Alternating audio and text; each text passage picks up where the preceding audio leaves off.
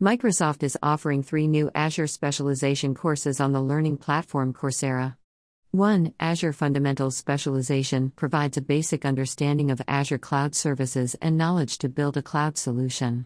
2. AI Fundamentals Specialization covers AI and ML, computer vision, NLP, and conversational AI. 3. Data Fundamentals Specialization will be covering the roles and tasks involved in using Azure to store, process, manage, and analyze data,